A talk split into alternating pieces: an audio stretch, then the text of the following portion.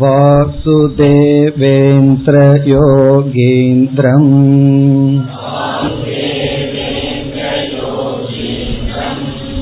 நத்வா ஞானப்ரதம் குரும்.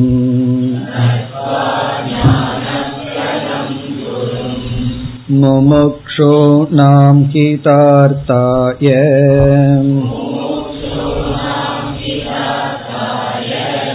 தத்வபோதோ விதீயதே.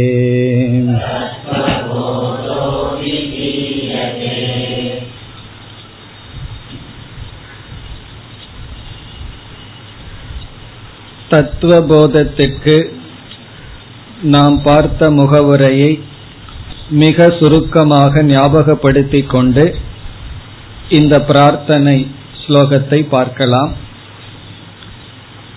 நம்முடைய புருஷார்த்தம் லட்சியம் நமக்கு பலவாக தெரிந்தாலும் சாஸ்திரம் முதல் படியில் அறம்பொருள் இன்பம் வீடு என்று நான்காக பிரித்தது.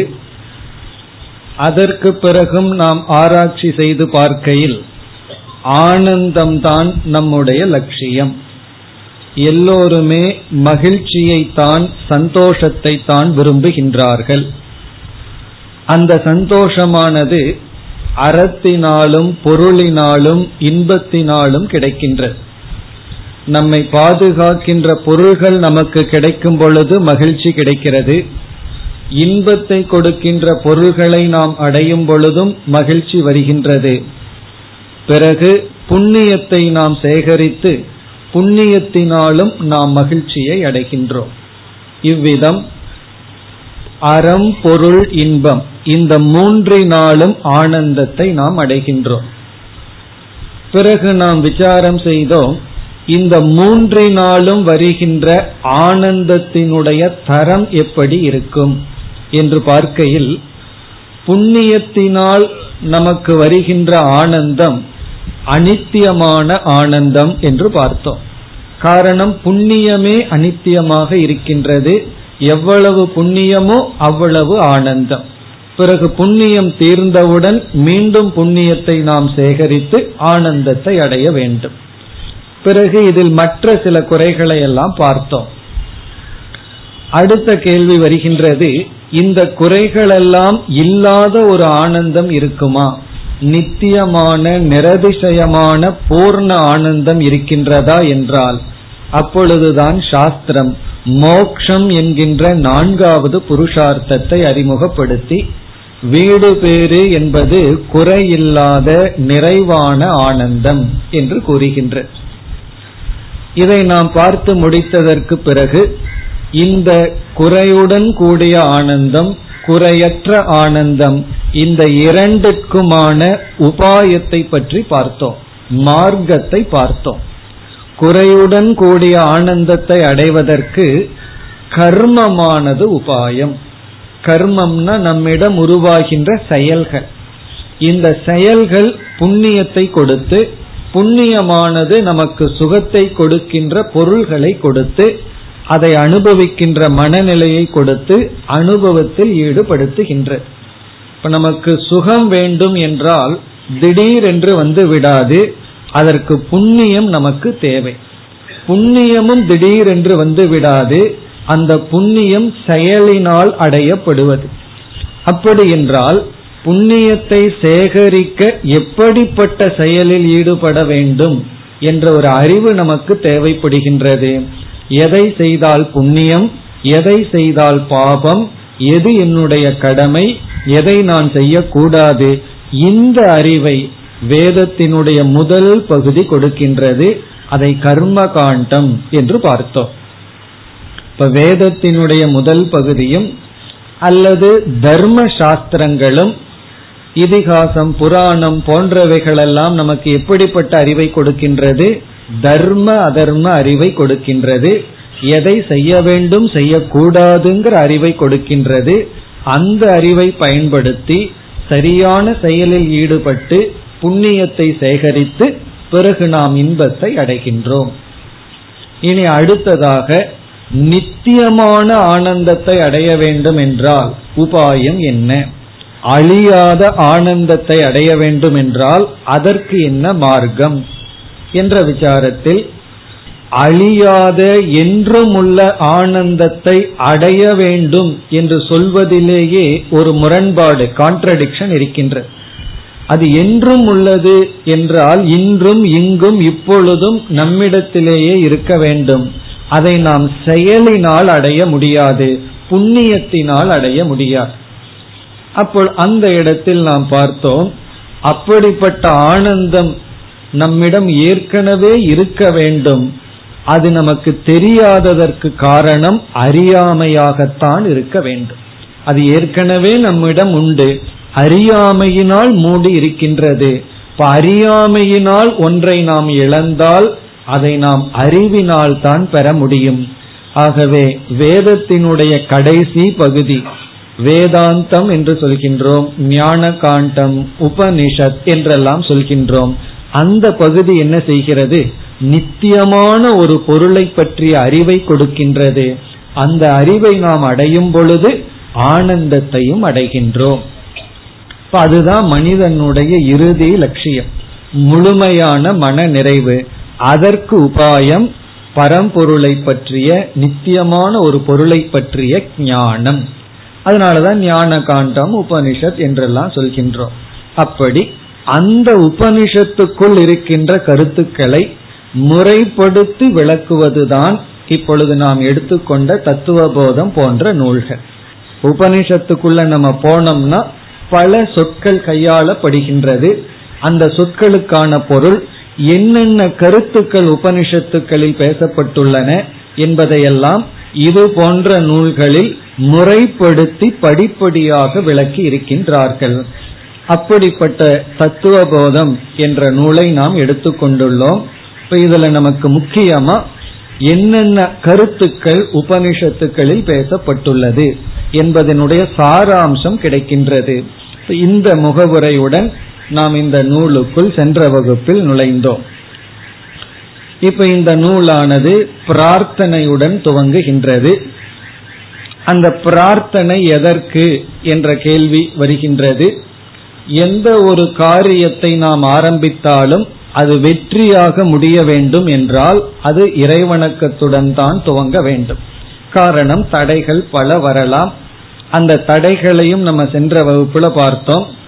ஆதி தெய்வீகம் என்றால் இயற்கையிலிருந்து நமக்கு வருகின்ற தடைகள், ஆதி பௌத்திகம் என்றால் சூழ்நிலையிலிருந்து வருகின்ற தடைகள், ஆத்தியாத்மிகம் என்றால் நம்மிடம் இருந்து வருகின்ற தடைகள், உடலுக்கு வருகின்ற நோய், இது போன்ற நம்மிடமே இருக்கின்ற தடைகள்.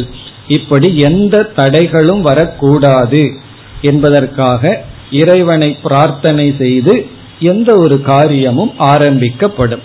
அப்படி முதலில் பிரார்த்தனை வருகின்றது. இப்பொழுது நாம் இந்த பிரார்த்தனை ஸ்லோகத்தை பார்க்க வேண்டும். இங்கு கிருஷ்ண பகவானையும் குருவையும் வணங்கி இந்த நூலானது துவங்குகின்றது. சங்கரரால் எழுதப்பட்டதாகவே இந்த நூல் கருதப்பட்டு வருகின்றது. சங்கரருடைய குரு கோவிந்த பகவத்பாதர் என்பவர். ஆகவே கோவிந்த பகவத்பாதர் குரு என்ற காரணத்தினால் இதுல வருகின்ற முதல் சொல் ஈஸ்வரனை, அதாவது கிருஷ்ண பகவானை குறிப்பதாக எடுத்துக்கொள்ள வேண்டும். அப்படி எடுத்துக்கொண்டால் இங்கு கிருஷ்ணரையும் குருவையும் வணங்கி தன்னுடைய நூலை ஆரம்பிக்கின்றார். பிரார்த்தனை வந்து நம்ம யார வேண்டுமானாலும் வணங்கலாம். அதாவது பொதுவா ஈஸ்வரன்கிற ஒரு தத்துவத்தை வணங்கலாம். அனைத்திற்கும் காரணமாக இருக்கின்ற இறைவனை வணங்குகின்றேன்னு செய்யலாம். அல்லது நமக்கு எந்த இஷ்ட தேவதை பிடிக்குமோ அந்த இஷ்ட தேவதையை வணங்கலாம். இப்ப இறைவன்கிறவர் வந்து எல்லா மாக இருக்கின்றார், எல்லா சக்தியாக இருந்தாலும் சிறு வயதிலிருந்து ஏதோ ஒரு பெயர் நமக்கு சொல்லிக் கொடுத்து இருப்பார். அதான் இஷ்ட தேவதைன்னு சொல்வது. அவர்களுக்கு எந்த கோயிலுக்கு போனாலும் முதல்ல அந்த இதுதான் வரும். ஒருவர் வந்து குருவாயூர்லயே இருந்து அதை இஷ்ட தேவதையா வச்சிருந்தா, ஏதாவது கிருஷ்ணரோ அல்லது வந்து சிவபெருமானு கோயிலுக்கு போனால் முதல்ல குருவாயூரப்பான்னு வரும். அதுக்கப்புறம்தான் அந்த ஊர்ல இருக்கிற கடவுளுடைய பெயரே வரும்.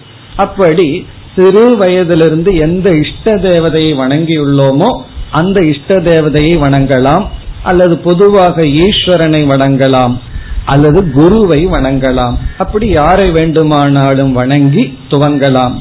நம்ம இந்த இடத்துல கிருஷ்ண பகவானையும் குருவையும் வணங்கி துவங்குவதாக முதலில் பொருள் எடுத்துக் கொள்கின்றோம்.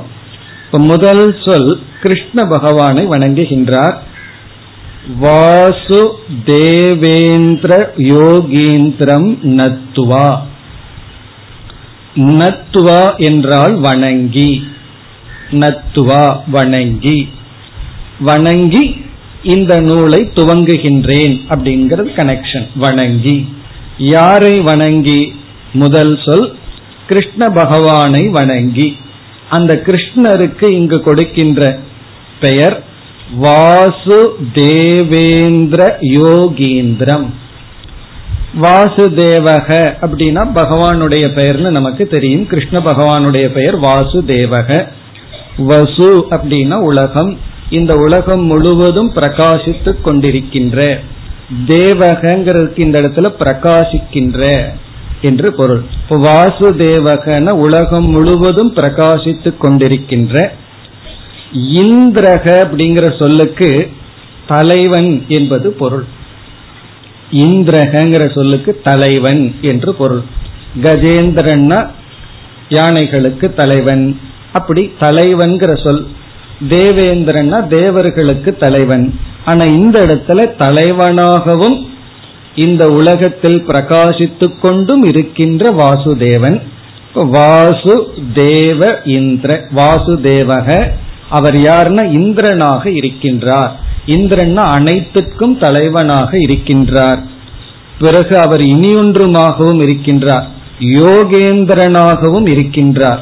இப்ப யோகீந்திரம் அப்படின்னா யோகிகளுக்கெல்லாம் தலைவனாகவும் இருக்கின்றார். வாசுதேவனாகிய கிருஷ்ணர் அனைத்துக்கும் தலைவனாகவும், யோகீந்திரம் யோகிகளுக்கெல்லாம் தலைவனாகவும் இருக்கின்றார்.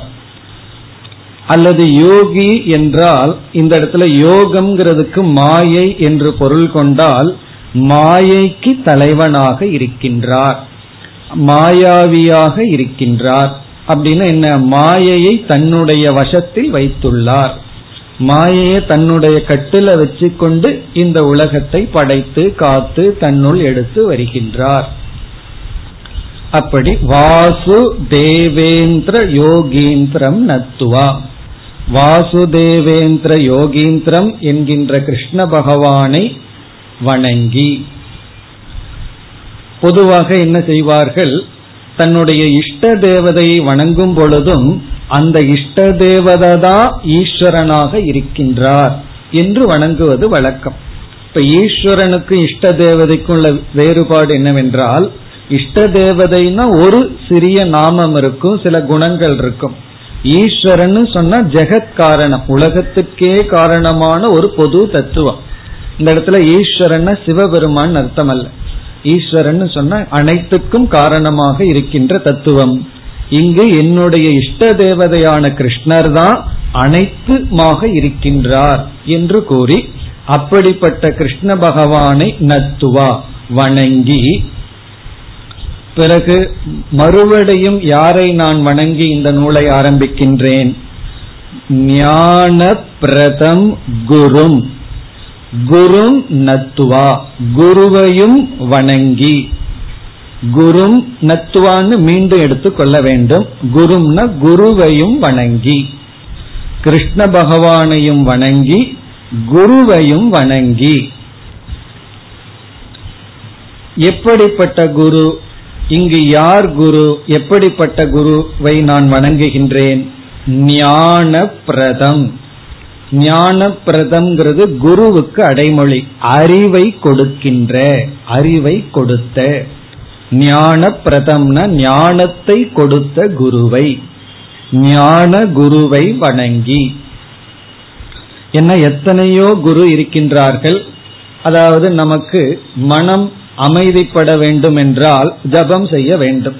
நாமளே ஒரு மந்திரத்தை எடுத்து ஜபம் பண்ண நமக்கு ஸ்ரத்தை வருவதில்லை. அதனால சில பேர் மந்திர தீட்சை கொடுப்பார்கள். ஒரு மகான்கள் அல்லது பெரியவர்கள் ரொம்ப ஜபம் பண்ணவங்கிட்ட இருந்து மந்திரத்தை வாங்கினோம்னா நமக்கு ஒரு ஸ்ரத்தை வரும். அப்படி சில பேர் மந்திர தீட்சை கொடுக்கின்ற குரு இருக்கின்றார்கள். அப்படி எத்தனையோ விதமாக குரு இருக்கின்றார். ஆனா இங்கு இவர் வணங்குகின்ற குரு ஞான பிரதம், ஆத்ம ஞானத்தை அளித்த, வேதாந்தத்தை உபதேசம் செய்த குருவை வணங்கி. காரணம் என்ன? இவர் வந்து குருவிடம் இருந்து எந்த அறிவை பெற்றாரோ அந்த அறிவையே இப்பொழுது புஸ்தகமாக எழுதுகின்றார்.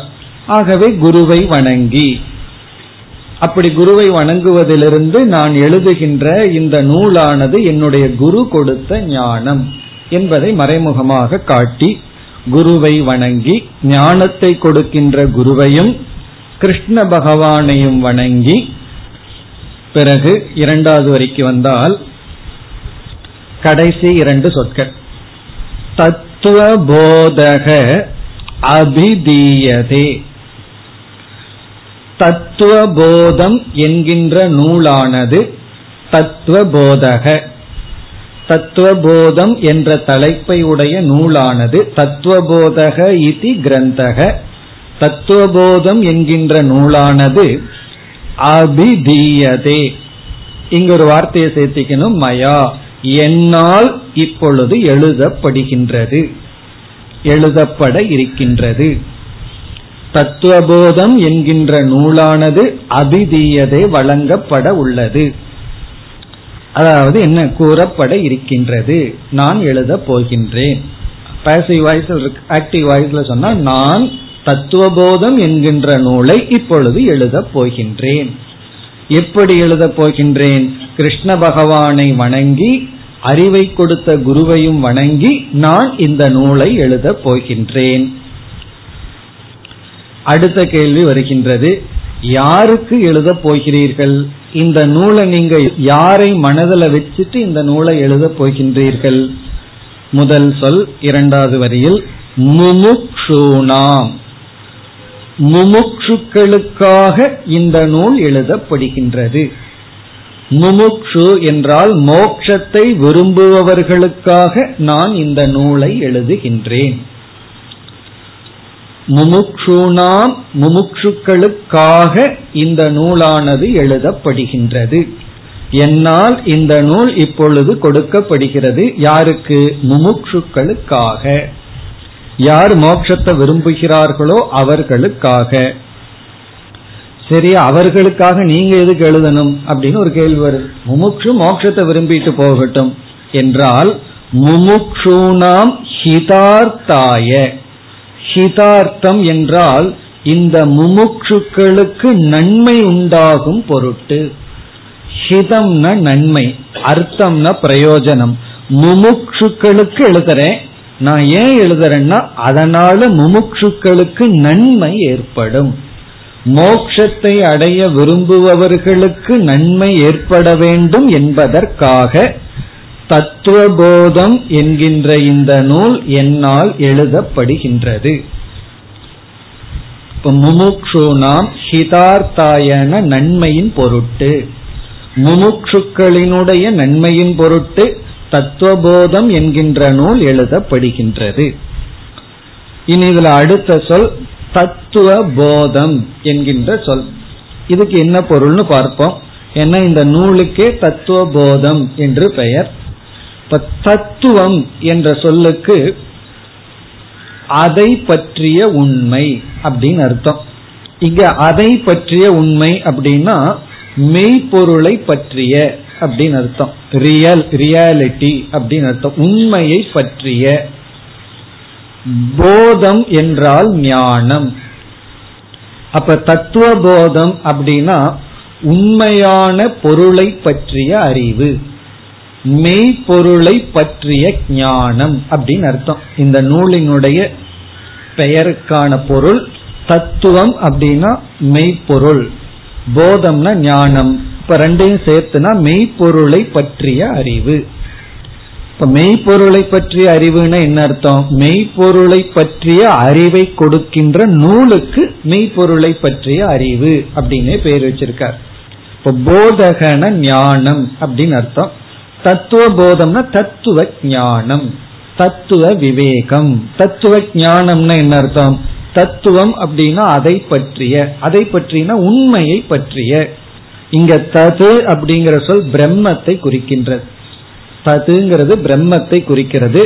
துவம்ங்கிறது பிரம்மத்தை பற்றிய தன்மை.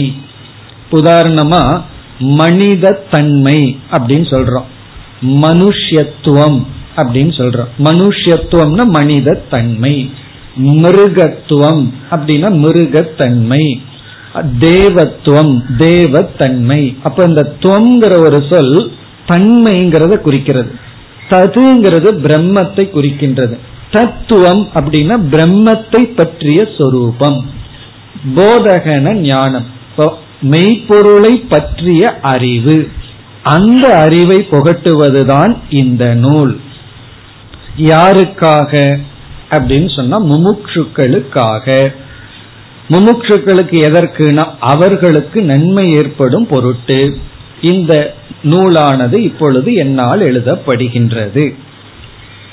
இதுதான் மங்கள ஸ்லோகம், பிரார்த்தனை ஸ்லோகம். இந்த பிரார்த்தனை வந்து கிருஷ்ண பகவானையும் குருவையும் வணங்கி எழுதப்பட்டுள்ளது.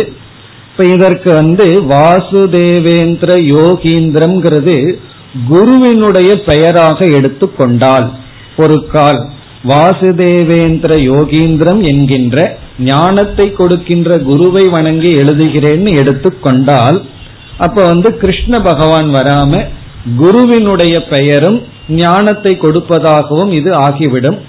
ஆனா சங்கரருடைய குருவினுடைய பெயர் கோவிந்த பகவத்பாதர். அப்ப நம்ம என்ன புரிஞ்சுக்கணும்? அவருக்கு இப்படியும் ஒரு பெயர் இருப்பதாக புரிந்து கொள்ள வேண்டும்.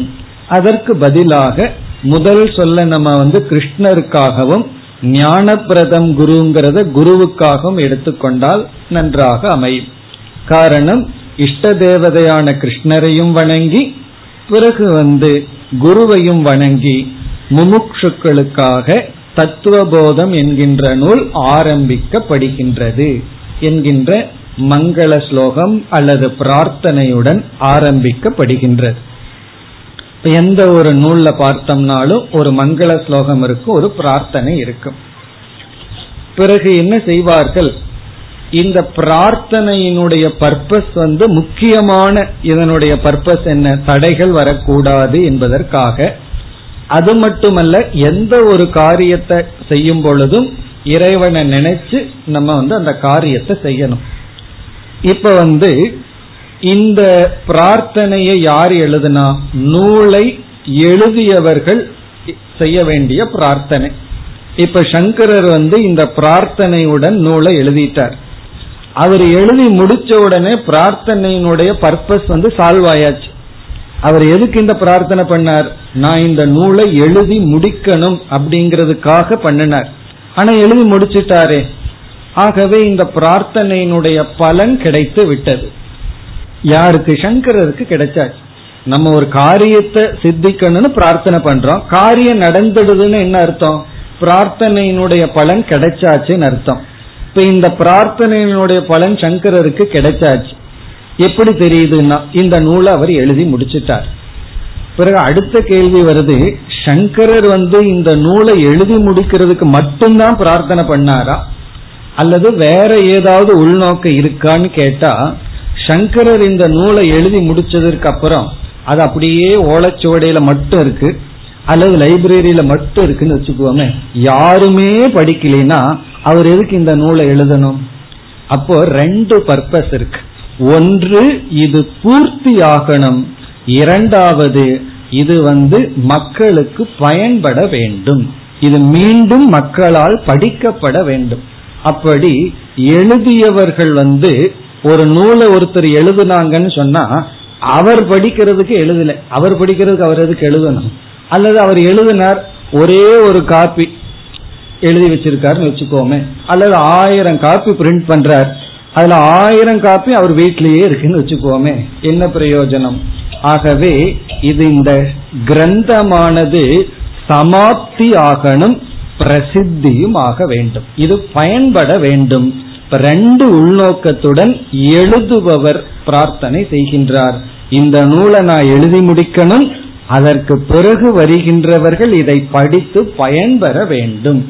இப்ப இந்த நூலினுடைய அந்த பிரார்த்தனை நடந்திருக்கா இல்லையான்னா நடந்ததுனாலதான் இன்னைக்கு நம்ம எல்லாம் படிச்சுட்டு இருக்கோம். அப்போ பிரார்த்தனை வந்து இந்த நூலை எழுதி முடிக்கணும்னு சங்கரர் பண்ணார், அதுவும் சக்சஸ். பிறகு வந்து இது பயன்படணும்னு நினைச்சார், பயன்பட்டு கொண்டும் இருக்கின்ற. இனி அடுத்த கேள்வி, இது சங்கரருடைய வேலை, அது நாம் எதுக்கு இதை படிக்கணும்? சங்கரருடைய ரெண்டு பிரார்த்தனையும் நடந்தாச்சு, பிறகு இந்த பிரார்த்தனையை நான் படிக்க வேண்டிய அவசியம் என்ன? நான் இதை முடிக்கணும்னோ பிரசித்தி ஆகணும்ங்கிறதோ என்னுடைய லட்சியம் அல்லவே. அப்ப குரு தானே இதை பிரார்த்தனை பண்ணியிருக்கார், சிஷ்யர்களாக இருக்கின்ற நாம் படிக்க வேண்டிய அவசியம் என்ன அப்படின்னு சொன்னா, இந்த பிரார்த்தனைய படிச்சு நம்ம ஆரம்பிக்கிறது, நமக்கு இந்த பிரார்த்தனைய பண்றதுனால என்ன பிரயோஜனம்னா ரெண்டு பிரயோஜனம். ஒன்னு, இதை நம்ம படிச்சு முடிக்கணும், அதுக்குள்ள டிரான்ஸ்ஃபர் எங்காவது போயிடக்கூடாது, வேற எங்காவது நம்ம போயிடக்கூடாது, இதை நம்ம படிச்சு முடிக்கணும். இரண்டாவது என்னன்னா புரியணும், படிச்சு முடிச்சாச்சு. மூணாவது என்னன்னா உள்ள படிச்சாச்சு ஆனா ஒன்னும் புரியலன்னா. ஆகவே ரெண்டு பர்பஸுக்காக நம்ம பிரார்த்தனை பண்றோம், எந்த தடையும் வராமல் இந்த நூலை நம்ம படிச்சு முடிக்க. சங்கரர் எழுதும் பொழுது எந்த தடையும் வராமல் எழுதி முடிக்கணும்னு நினைச்சு பிரார்த்தனை பண்ணார். நாம ஒவ்வொரு வகுப்புக்கு முன்னாடி செய்யற பிரார்த்தனை எந்த தடையும் வராமல் இதை நம்ம படித்து முடிக்க வேண்டும், அது முதல்.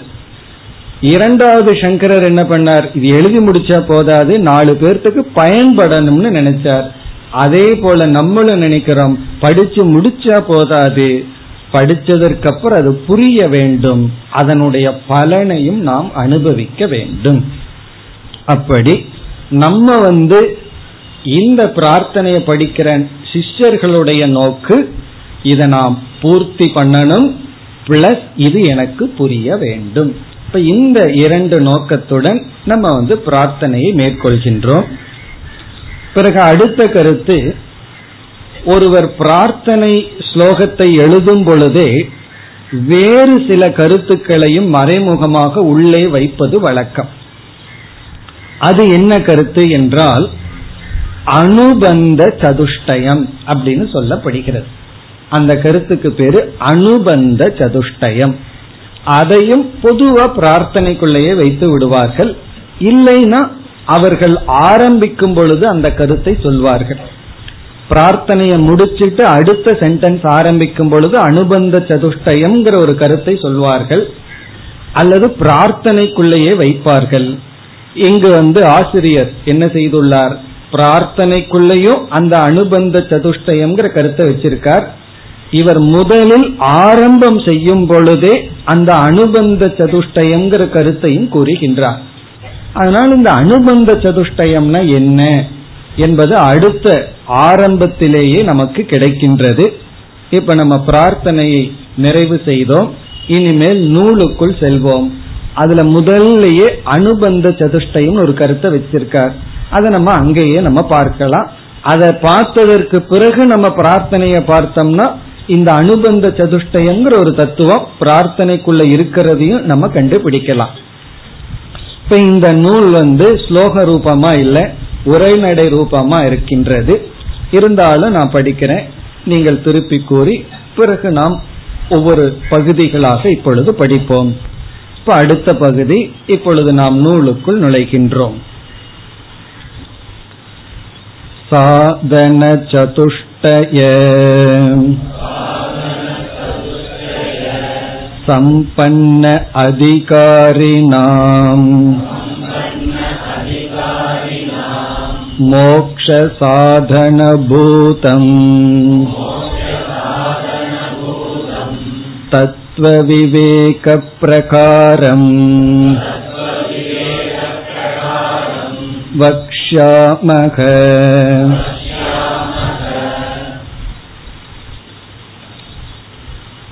சங்கரர் துவங்குகின்றார். அப்படி துவங்கும் பொழுது ஒரு நிபந்தனை இருக்கின்றது, அந்த நிபந்தனையையும் இவர் இங்கு பூர்த்தி செய்கின்றார். அந்த நிபந்தனைக்கு பெயர்தான் அனுபந்த சதுஷ்டயம்.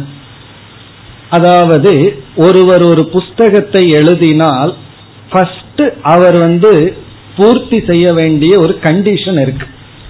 அந்த கண்டிஷனை அவர் பூர்த்தி செஞ்சுட்டு தான் அந்த புஸ்தகத்தையே ஆரம்பிக்க வேண்டும். கொண்டு வந்து நம்ம கிட்ட கொடுக்கிறார். நம்ம கேட்கற இதுல என்ன இருக்கு அப்படின்னு அவர் சொல்ற, நீங்களா படிச்சு புரிஞ்சுட்டா உண்டா அவ்வளவுதான் அப்படிங்கிற. அவருக்கே தெரியல என்ன எழுதியிருக்கேன்னு சொல்லி. சரி, இது யாருக்காக எழுதுனீங்கன்னா, என்னமோ எழுதுனா அது எனக்கே தெரியாதுன்னு சொல்ற. மூணாவது ஒரு கேள்வி கேட்கிறோம், சரி இதை படிக்கிறதுனால என்ன பிரயோஜனம்னா, படிச்சு பாருங்க ஏதாவது பிரயோஜனம் கிடைச்சா உண்டு அப்படிங்கிறாருன்னு வச்சுக்கோமே. பிறகு எப்படி இருக்கும், நமக்கு அதை படிக்க தோணுமா? இதுல என்ன இருக்குன்னு அவருக்கே தெரியல. பிறகு யாருக்கு எழுதியிருக்கீங்க, யார மனசுல நினைச்சு யாருக்காக இந்த நூல் எழுதியிருக்கீங்கன்னா அதுவும் அவருக்கு தெரியல. பிறகு அடுத்தது வந்து இதை படிச்ச ஏதாவது பிரயோஜனம் இருக்கான்னா அது தெரியல, நீங்க படிச்சுதான் பாக்கணும்னு சொன்னாருன்னு வச்சுக்கோமே. அப்ப நம்ம அதை படிக்கிறதுக்கு மனசு வருமா? கண்டிப்பா மனசு வராது. ஆகவே ஒரு புஸ்தகத்தை நம்ம படிக்க ஆரம்பிக்கிறதுக்கு முன்னாடி அந்த புஸ்தகத்தை படிக்கலாமா வேண்டாமான்னு சொல்லி புஸ்தகத்தை படிச்சு முடிச்சதுக்கு அப்புறம் முடிவு பண்ணக்கூடாது. Waste of time. அதுக்கு முன்னாடியே முடிவு பண்ணிடணும், இது படிக்கலாமா வேண்டாமா, இது நமக்கு உகந்ததா உகந்தது இல்லையா, இது எனக்கு தேவையா இல்லையாங்கிறத உள்ள போகிறதுக்கு முன்னாடியே நம்ம முடிவு பண்ணணும். அப்போ ஒரு நூலை எழுதுற ஆசிரியர் என்ன செய்யணும்னா, அந்த நூலுக்கு முன்னாடி முகவுரையாக சில கருத்துக்களை சொல்லி ஆகணும். அந்த கருத்தை பார்த்துட்டு படிப்பவர்கள் வந்து இந்த புஸ்தகத்தை படிக்கலாமா வேண்டாமான்னு படிக்கிறதுக்கு முன்னாடியே முடிவு பண்ணணும். அதுதான் நல்லது.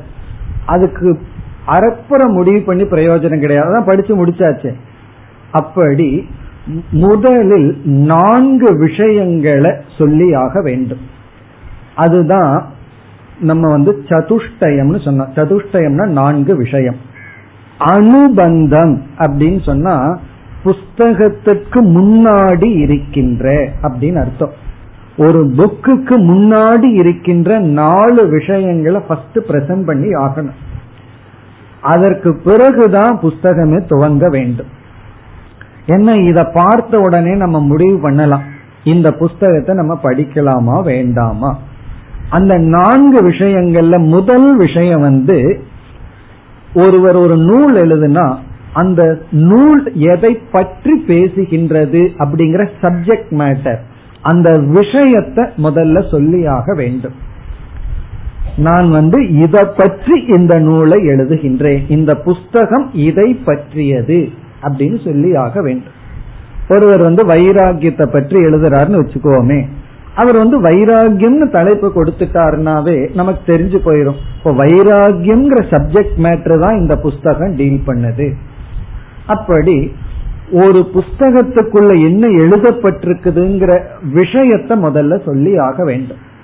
அதனாலதான் நம்ம வந்து கடைக்கு போனோம் அப்படின்னா ஹிஸ்டரி, ஜியாகிரபி, அதுக்கப்புறம் கெமிஸ்ட்ரி, பிசிக்ஸ்னு பாக்கிறோம். அது பிசிக்ஸ்னு பார்த்த உடனே நமக்கு தெரியுது உள்ள என்ன இருக்கும், மேத்ஸ்னு பார்த்த உடனே தெரியுது உள்ள என்ன இருக்கும். அப்படி அந்த விஷயத்தை முதல்ல பிரசன்ட் பண்ணி ஆகணும். அது வந்து ஃபர்ஸ்ட் கண்டிஷன். ஒரு ஒரு புஸ்தகம் எழுதி அதுக்கு டைட்டிலே கொடுக்காம கொடுத்தாருன்னு வச்சுக்கோமே, நமக்கு எப்படி இருக்கும், அதுல என்ன இருக்குன்னு தெரியலையேன்னா. அதை தெரிவிக்கிறது தான் தலைப்பு.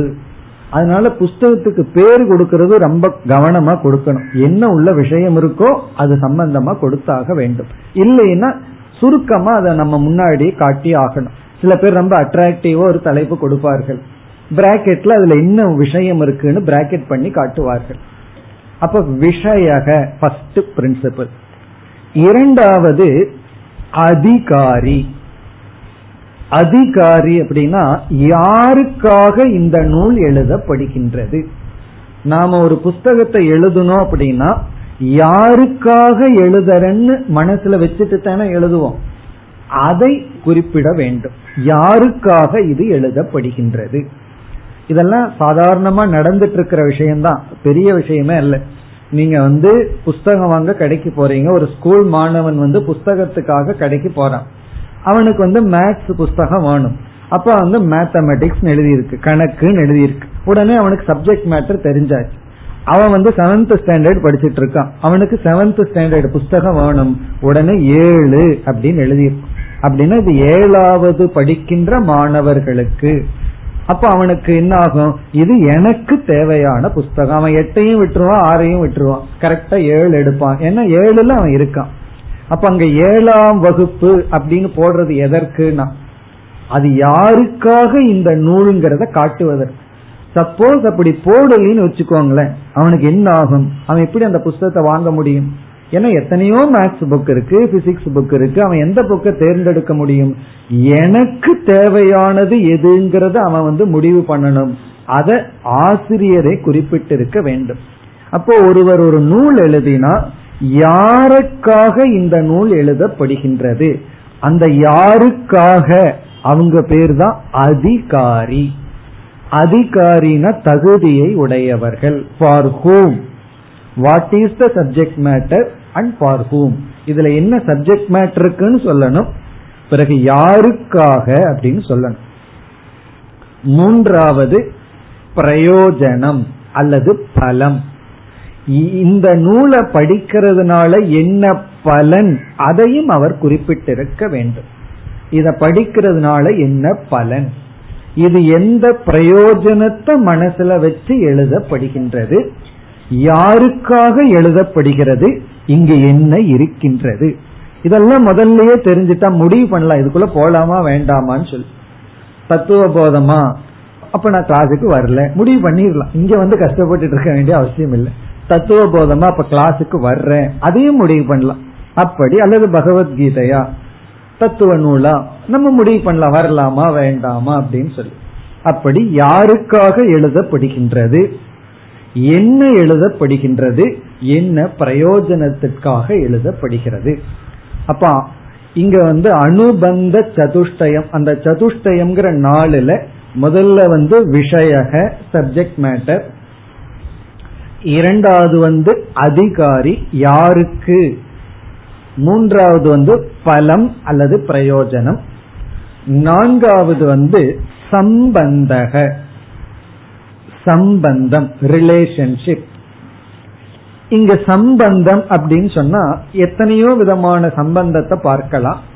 இப்ப இங்க நம்ம பார்க்கிற சம்பந்தம், இந்த சப்ஜெக்ட் மேட்டர் இருக்கே அது எப்படி பிரயோஜனத்தை கொடுக்குது, அதிகாரிக்கு விஷயம் எப்படி பலனை கொடுக்கின்றதுங்கிற ரிலேஷன்ஷிப். இப்ப சம்பந்தம்ங்கிறது யார் யாருக்குன்னா இந்த மூணு பார்த்தமே, சப்ஜெக்ட் மேட்டர், விஷயம், அதிகாரி, பலன். இந்த மூணுல எதுக்குள்ள வேணாலும் நம்ம சம்பந்தத்தை பற்றி பேசலாம். ஆனா இந்த விஷயம் இந்த அதிகாரிக்கு பிரயோஜனம்னு பார்த்தமே, அந்த பிரயோஜனத்தை எப்படி கொடுக்கும்ங்கிற ரிலேஷன்ஷிப்பையும் குறிப்பிட வேண்டும். இந்த நான்கையும் ஒரு நூலாசிரியர் முதலில் குறிப்பிட வேண்டும். இந்த அனுபந்த சதுஷ்டயத்தை என்னன்னு சொல்வார்கள், இந்த நூலுக்குள்ள பிரவேசிக்கலாமா வேண்டாமான்னு முடிவு பண்ற ஃபேக்டர். இத பார்த்த உடனே இத படிக்கலாமா வேண்டாமான்னு நம்ம முடிவு பண்ணலாம். இப்ப ஒருவர் வந்து தர்க்க சாஸ்திரத்தை எழுதுறார், தர்க்கத்துல பெரிய அட்வான்ஸ்டு நூலை எழுதுறார், இப்ப அது வந்து ஒரு பெயர் வைக்கிறார். அந்த பேர் வச்சு இது வந்து தர்க்கத்தை பற்றி பேசியிருக்கு, இத படிக்கணும்னா ஏற்கனவே இந்த தர்க்க நூல்களை எல்லாம் படிச்சவங்களுக்கு தான் புரியும், இதனால வந்து இந்த தர்க்க தத்துவங்களை எல்லாம் நன்கு உணரலாம், இப்படி எல்லாம் அவர் எழுதினார்னா நம்ம முடிவு பண்ணலாம் இந்த தர்க்க சாஸ்திர நூலை படிக்கலாமா வேண்டாமா. நூலை படிக்கிறதுக்கு முன்னாடியே இது நம்ம வந்து முடிவு பண்றதுக்கு வசதியாக இருக்கு. அப்படி எந்த ஒரு நூலாசிரியரும் அனுபந்த சதுஷ்டயத்தை கூறித்தான் நூலை துவங்க வேண்டும். ஆனா இவங்க எல்லாம் என்ன பண்ணுவாங்க தெரியுமோ, பிரேயர்க்குள்ளேயே அதை வச்சிருவார்கள். அதாவது மங்கள ஸ்லோகத்துக்குள்ளேயே அனுபந்த சதுஷ்டயத்தை மறைச்சு வச்சிருவார்கள்.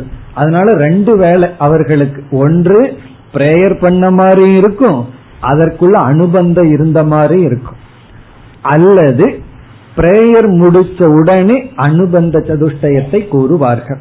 அதனால நம்ம இந்த நூலை முதல்ல படிச்சு பார்த்தோம்னா ஃபர்ஸ்ட் லைன்லயே தெரிஞ்சு போயிடும் இதுல என்ன விஷயம் இருக்கு, யாருக்காக, என்ன பிரயோஜனத்திற்காக இருக்கு. இந்த சம்பந்தம்ங்கிறது அது ரொம்ப டெக்னிக்கல், அது அவசியம் இல்லை. இந்த மூணு தான் ரொம்ப நமக்கு முக்கியம். அது சம்பந்தம் எல்லாத்துக்கும் பொதுவா இருக்கும். அதனால நம்ம சம்பந்தத்தை அவ்வளவு முக்கியமா எடுத்துக்கொள்ள வேண்டாம். இந்த மூன்றையும் இப்பொழுது எடுத்துக்கொள்ளலாம். இங்க என்ன விஷயம், யாருக்காக இது எழுதப்படுகிறது, என்ன பலனுக்காக எழுதப்படுகிறது, அதைத்தான் இப்பொழுது நாம் படித்த பகுதியில் சங்கரர் கூறி இருக்கின்றார். என்ன சொல்லியுள்ளார்?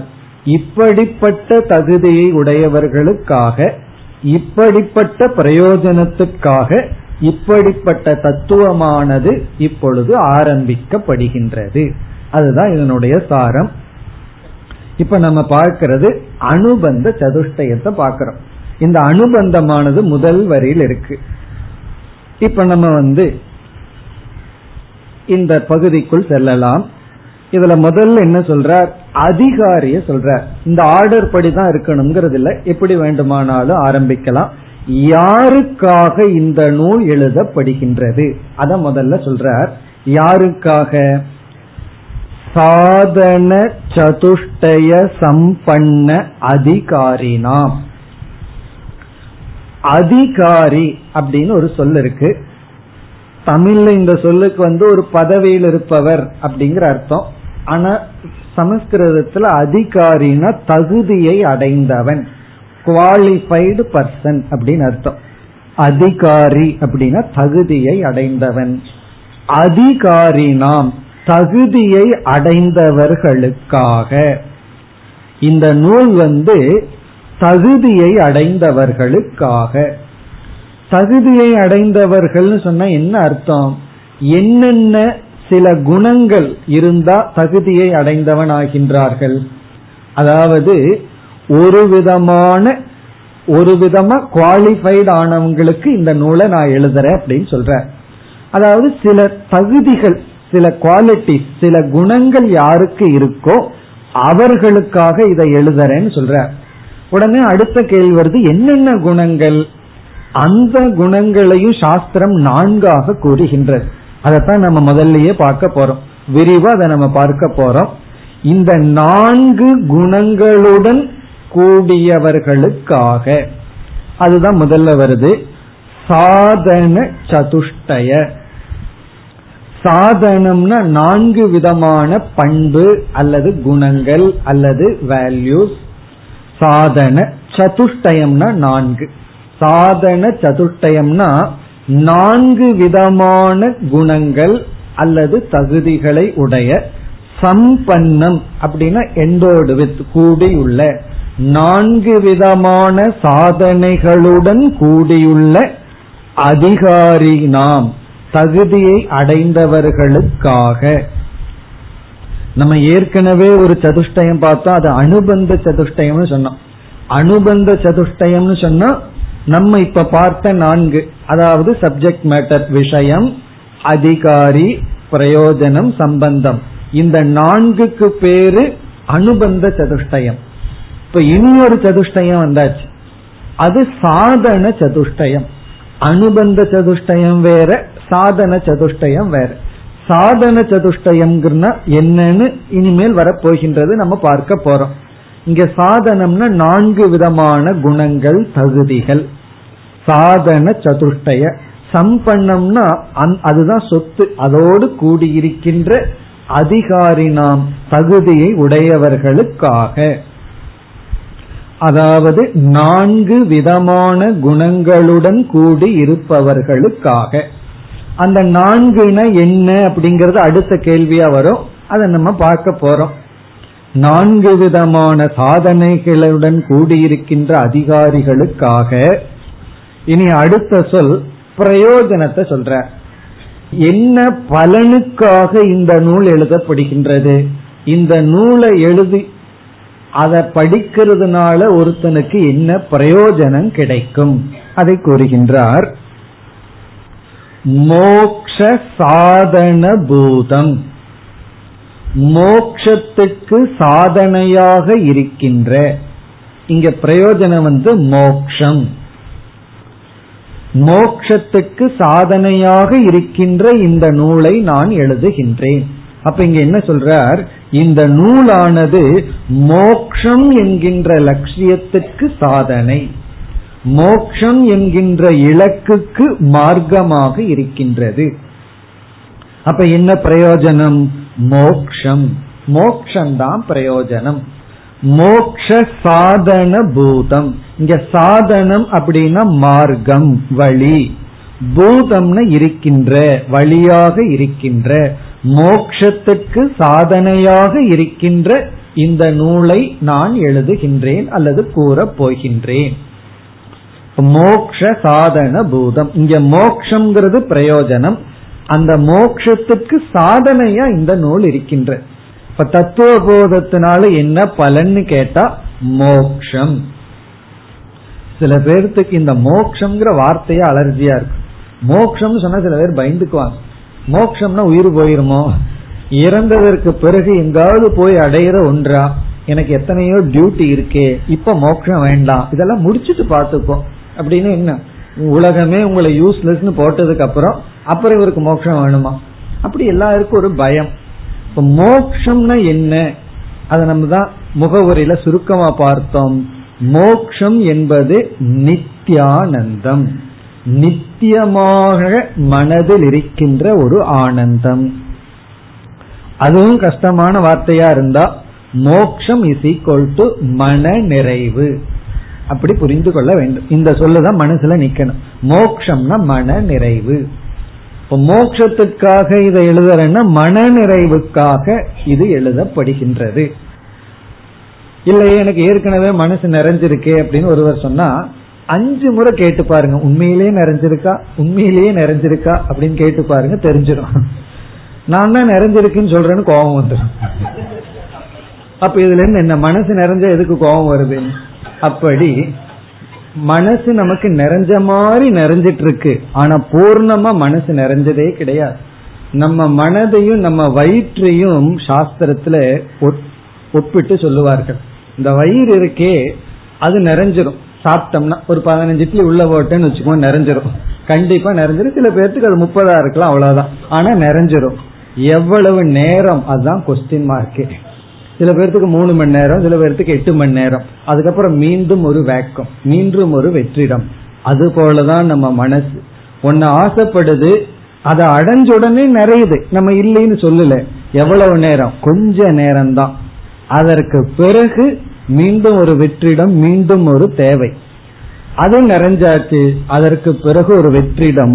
இப்படி நம்ம வயிற்றை இப்படி நிறைச்சு நிறைச்சு நிறைச்சு நிறைச்சு ஆனா காலி ஆயிட்டு இருக்கோ, அதே போலதான் மனசையும் நிறைச்சு நிறைச்சு காலி பண்ணிட்டு இருக்கோம்.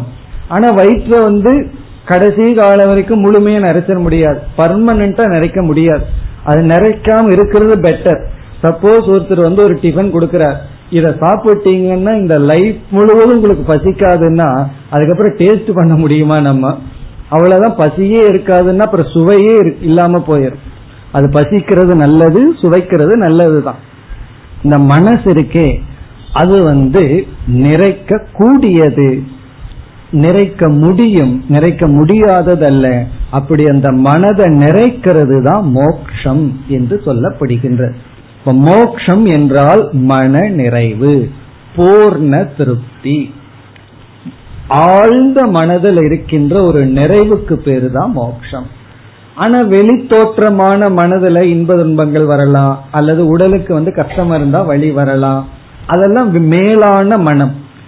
ஆழ்ந்த மனம்னு ஒரு மனம் இருக்கு, அந்த மனதுல வர்ற நிறைவு தான் நம்ம மோக்ஷம்னு சொல்றோம். உடலுக்கு கஷ்டம் வரலாம், அல்லது உடலுக்கு கஷ்டம் வராம இருக்கலாம், அது வந்து உடலுக்கு வர்ற வழி. இது நம்ம மனசை பற்றி பேசுகின்றோம். நமக்குள்ள இருக்கிற ஆழ்ந்த மனதில் இருக்கின்ற நிறைவுக்கு பேரு தான் மோக்ஷம். இதற்கு ஒரு உதாரணம் சொன்னா நமக்கு நன்கு புரியும். அது என்ன ஆழ்ந்த மனசுன்னு சொல்கிறீர்கள்? அப்ப மனசு எத்தனையோ மனசு இருக்கான்னா இருக்கு. மேலோட்டமான மனசு ஒன்னு இருக்கு, ஆழ்ந்த மனசுன்னு ஒன்னு இருக்கு. அந்த ஆழ்ந்த மனதுல என்றுமே இருக்கின்ற ஒரு நிறைவுக்கு பேரு தான் மோக்ஷம். அதுக்கு ஒரு சிறு உதாரணம் இப்ப பார்ப்போம். இப்போ ஒருவர் வந்து தன்னுடைய மகளினுடைய திருமணத்திற்காக முயற்சி பண்றார். இருபத்தி ஓராவது வயசுல முயற்சி பண்றார், இருபத்தைந்து வயது வரைக்கும் முயற்சி பண்ணிட்டே இருக்கார். அவருடைய அந்த மூன்று நான்கு வருட காலத்துல என்ன இருக்குன்னா தன்னுடைய மகளுக்கு திருமணம் பண்ணி முடிக்கணும் முடிக்கணுங்கிற ஒரு எண்ணம் இருந்துட்டே இருக்கு. பிறகு இருபத்தி ஐந்தாவது வயதுல அவர் திருமணம் செய்து கொடுக்கிறார். எல்லாம் திருப்தியான இடத்துல அவர் திருமணம் பண்றார். அன்னைக்கு திருமணம் நடந்துட்டு இருக்கு. உங்களுக்கு தெரியும் ஒரு மேரேஜ்னா அங்க எவ்வளவு டென்ஷன் இருக்கும், பிரச்சனைகள் இருக்கும்னு தெரியும். அப்ப அவருடைய நிலைய பார்த்தோம் அப்படின்னா எத்தனையோ பிரச்சனைகள் இருப்பார், எத்தனையோ ஆர்கனைஸ் பண்ணணும், வருவாங்க போவாங்க, நடந்துட்டு இருக்கு. இப்ப மேலோட்டமான மனதை பார்த்தோம் அப்படின்னா அவருக்கு டென்ஷன் இருக்கு, கோபம் வருது, எல்லாம் நடந்துட்டு இருக்கு. அவருடைய ஆழ்ந்த மனதை பார்த்தா இப்படி இருக்கும், ஒரு பெரிய பொறுப்பை நன்கு செய்து முடிச்சோன்னு ஒரு திருப்தி இருக்கும். இப்ப ரெண்டு மனசை நம்ம பார்க்கலாம். மேலோட்டமான மனசு டென்ஷன்ல இருக்கும், செயல்ல இருக்கும், இரிட்டேஷன்ல இருக்கும், உடம்பு கஷ்டமா இருக்கும், தூக்கம் முழிச்சிருப்பார், எத்தனையோ பண்ணிட்டு இருக்கு. ஆனா ஆழ்ந்த மனசு எப்படி இருக்குன்னா ஒரு நிறைவு. இந்த நிறைவு ஆழ்ந்த மனதில் இருக்கு. அதே போல நமக்கு வந்து எவ்வளவோ செயல் மேலோட்டமான மனது கடமைகள் இருந்தாலும் மோக்ஷங்கிறது ஆழ்ந்த மனதில் இருக்கின்ற நிரந்தர நிறைவு. அதுக்கு பேர் தான் மோக்ஷம். நம்ம மோக்ஷம் சொன்னா அதுக்கப்புறம் தலையே வலிக்காதா, பல்லே வலிக்காதா, அப்படி எல்லாம் எடுத்துக்கூடாது. உடலுக்கு வர்ற வேதனை இருக்கும், சூழ்நிலைகள் அப்படித்தான் இருக்கும். சில பேர் நம்ம புரிஞ்சுக்க மாட்டாங்க, அவமானப்படுத்துவாங்க, புகழ்வார்கள், அதெல்லாம் நடந்துட்டு இருக்கும்.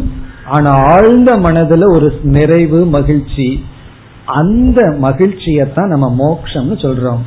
அந்த மோக்ஷம் எதனால வரும் அப்படின்னா ஒரு அறிவுனால நமக்கு வர இருக்கின்றது. அந்த அறிவை கொடுப்பதுதான் இந்த நூல். இப்ப ஆழ்ந்த மனதில் இருக்கின்ற நிறைவுக்கு பேரு மோக்ஷம். அதனால மோக்ஷங்கிற வார்த்தை வந்து நமக்கு அலர்ஜியை கொடுக்க கூடாது, அது நமக்கு பயத்தை கொடுக்க கூடாது. மோக்ஷங்கிறது கண்டென்ட்மெண்ட், திருப்தி. இதுக்கு இனி ஒரு சாஸ்திரத்தில் பயன்படுத்துகின்ற சொல் ஜீவன் முக்திகி. ஜீவன் சொன்னா உயிரோடு இருந்து கொண்டிருக்கும் பொழுதே, முக்திகி முக்திகி அப்படின்னா என்ன, விடுதலை. எதுல விடுதலை? இவர் தான் உயிரோடு இருந்து கொண்டிருக்கும்னு சொல்லியாச்சு, முதல் சொல் ஜீவன். அப்ப முக்தின்னு சொன்னா கண்டிப்பா உயிரில இருந்து முக்தி கிடையாது, ஏன்னா ஜீவன் சொல்லிட்டோம். உயிரோடு இருந்து கொண்டிருக்கும் பொழுதே விடுதலைனா எதிலிருந்து விடுதலை? நிறைவின்மையிலிருந்து விடுதலை. இந்த நிறைவின்மைக்கு சாஸ்திரத்துல பயன்படுத்துகின்ற இனி ஒரு சொல் சம்சாரம். இப்ப சம்சாரத்திலிருந்து விடுதலை. இதெல்லாம் வேதாந்தத்துல பயன்படுத்துகின்ற சொற்கள். இப்ப சம்சாரம்னா மனதில், ஆழ்ந்த மனதில் இருக்கின்ற நிறைவின்மை. அந்த நிறைவின்மை இருந்துட்டே இருக்கு. தொண்ணூறு மார்க் வாங்கினாலும் அந்த பத்து மார்க்கை பார்க்கும்போது நிறைவின்மை வந்துடும். அப்படி அந்த ஒரு நிறைவின்மையிலிருந்து விடுதலை தான் மோக்ஷம். இப்படி மோக்ஷம் என்பது, மோக்ஷம்னாலும் விடுதலைன்னு அர்த்தம், முக்தினாலும் விடுதலை. ஜீவன் உயிரோடு இருந்து கொண்டிருக்கும் பொழுதே அடைகின்ற நிறைவு, அந்த பலனுக்காக அதற்கான சாதனை தான் இந்த நூல். இப்ப வந்து முதல் சொல்லல சாதன சதுஷ்டய சம்பத்தி என்கின்ற குணங்களுடன் கூடிய தகுதியானவர்களுக்காக மோக்ஷம் என்கின்ற பலனை சாதனையாக கொண்ட, இனி என்ன சப்ஜெக்ட் மேட்டர் இதுல? அடுத்த சொல் தத்துவ விவேக பிரகாரம் வக்ஷ்யாமக. வக்ஷ்யாமகன்னு சொன்னா நான் சொல்ல போகின்றேன், இப்பொழுது நான் கூற இருக்கின்றேன் அப்படின்னு சொல்ற.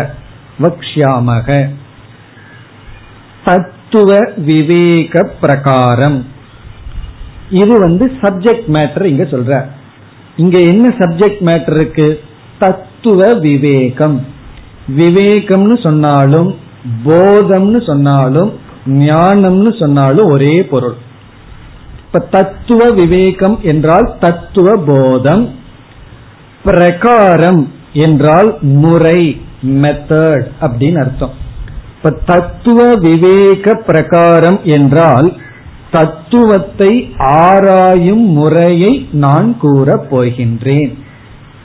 இப்ப தத்துவ விவேக பிரகாரம்ங்கிறதுக்கு அர்த்தம் தத்துவத்தை ஆராய்ச்சி செய்கின்ற முறையை, method, method of teaching, analysing.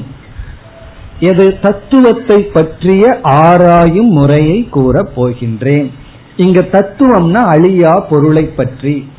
அப்ப இங்க என்ன சப்ஜெக்ட் மேட்டர்? அனுபந்த சதுஷ்டயத்துல இங்க என்ன இருக்கு? சப்ஜெக்ட் மேட்டர் வந்து அழியாத பரம்பொருளை பற்றிய விசாரம், இதனுடைய பிரயோஜனம் வந்து மோக்ஷம். இது யாருக்கு என்றால் யாருக்கு சாதன சதுஷ்டய சம்பத்திங்கிற குணம் இருக்கோ அவர்களுக்கு. அந்த சாதன சதுஷ்டய சம்பத்தினா என்னங்கிறது அடுத்தது ஒரு கேள்வி போல கேட்டு பதில் சொல்ல போற. அதெல்லாம் நீங்க பலர் படித்திருக்கலாம். விவேகம், வைராகியம், மனக்கட்டுப்பாடு, முமுட்சுத்துவம், இவைகளெல்லாம் வரப்போகின்றது சாதன சதுஷ்டயமாக. இப்ப இந்த தகுதியை அடைந்தவர்களுக்கு இந்த பிரயோஜனத்துக்காக இந்த விஷயமானது என்னால் சொல்ல இருக்கின்றது என்று பிரேயரை முடிச்சதற்கு அப்புறம் இவர் வந்து அனுபந்த சதுஷ்டயத்தை சொல்லி இருக்கின்றார். இதுல வந்து சாதன சதுஷ்டயம் ஒரு டெக்னிக்கல் டேர்ம் இருக்கு, அதை இனிமேல் விளக்க போகின்றார். இப்ப அடுத்ததா நம்ம பார்க்க போற கருத்து, இந்த நான்கு தகுதிகள் என்ன அதை கூற இருக்கின்றார். அதை கூறியதற்கு பிறகு நேரடியாக விசாரத்துக்கு செல்வார். அது என்ன தத்துவ விவேகம், என்ன விசாரம் என்பதை சொல்ல இருக்கின்றார். நாம் மேலும் அடுத்த வகுப்பில் தொடரலாம். ஓம் பூர்ணமத பூர்ணமிதம் பூர்ணாத் பூர்ணமுதச்யதே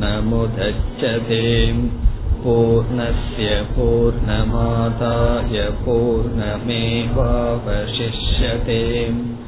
ஓம் சாந்தி.